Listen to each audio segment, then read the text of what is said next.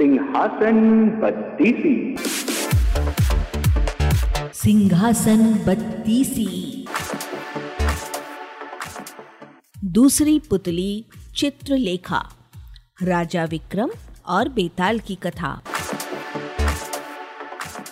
एक दिन राजा विक्रमादित्य शिकार खेलते खेलते एक ऊंचे पहाड़ पर पहुंच गए।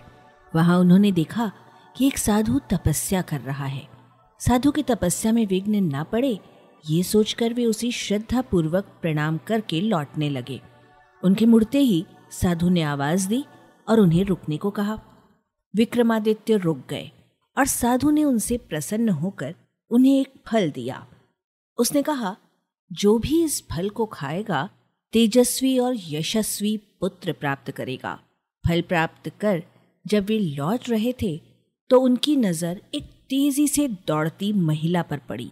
दौड़ते दौड़ते वो एक कुएं के पास आई और छलांग लगाने को उद्यत हुई। विक्रम ने उसे थाम लिया और इस प्रकार आत्महत्या का कारण जानना चाहा। महिला ने बताया कि उसकी कई लड़कियां हैं पर एक भी पुत्र नहीं।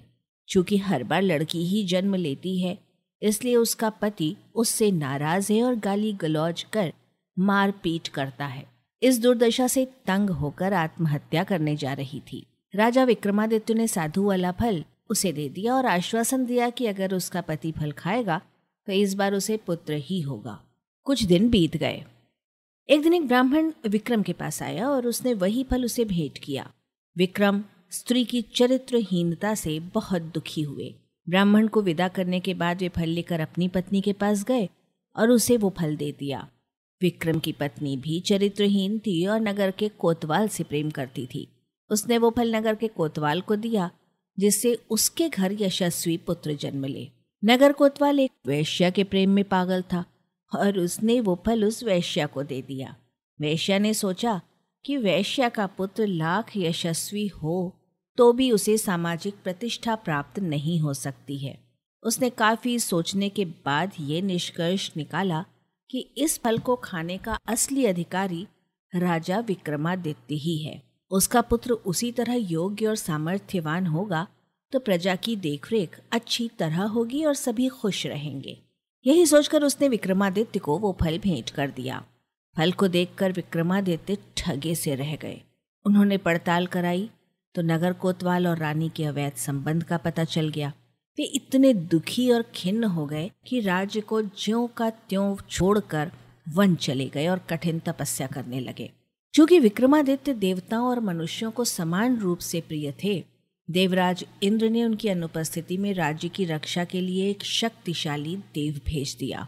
वो देव नृपविहीन राज्य की बड़ी मुस्तैदी से रक्षा और पहरेदारी करने लगा।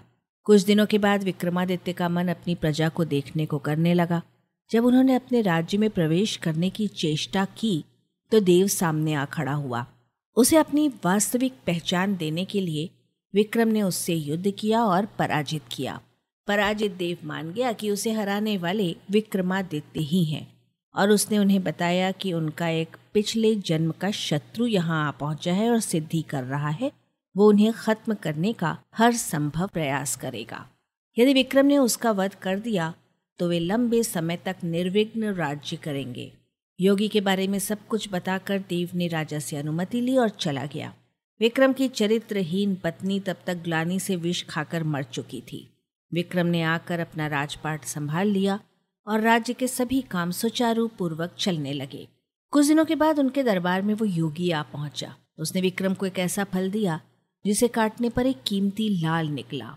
पारितोषिक के बदले उसने विक्रम से उसकी सहायता की कामना की। विक्रम सहज तैयार हो गए और उसके साथ चल पड़े।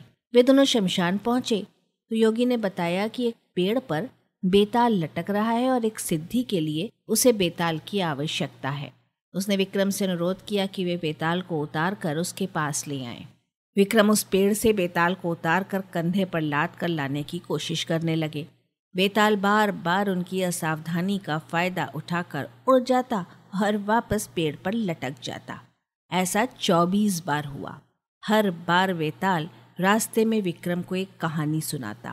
पच्चीसवीं बार बेताल ने विक्रम को बताया कि जिस योगी ने उसे लाने भेजा है वो दुष्ट और धोखेबाज है।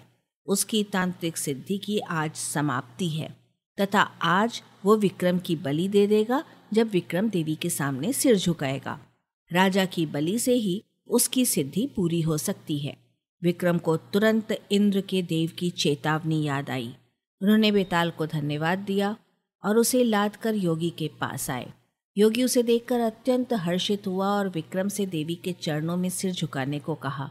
विक्रम ने योगी को सिर झुकाकर सर झुकाने की विधि बतलाने को कहा। जो ही योगी ने अपना सिर देवी के चरणों में झुकाया कि विक्रम ने तलवार से उसकी गर्दन काट दी। देवी बलि पाकर प्रसन्न हुई और उन्होंने विक्रम को दो बेताल सेवक दिए। उन्होंने कहा कि स्मरण करते ही ये दोनों बेताल विक्रम की सेवा में उपस्थित हो जाएंगे। विक्रम देवी का आशीष पाकर आनंद पूर्वक वापस महल लौटे। आप सुन रहे हैं सिंहासन बत्तीसी की कथाएं, अर्पण रेडियो डॉट कॉम की प्रस्तुति।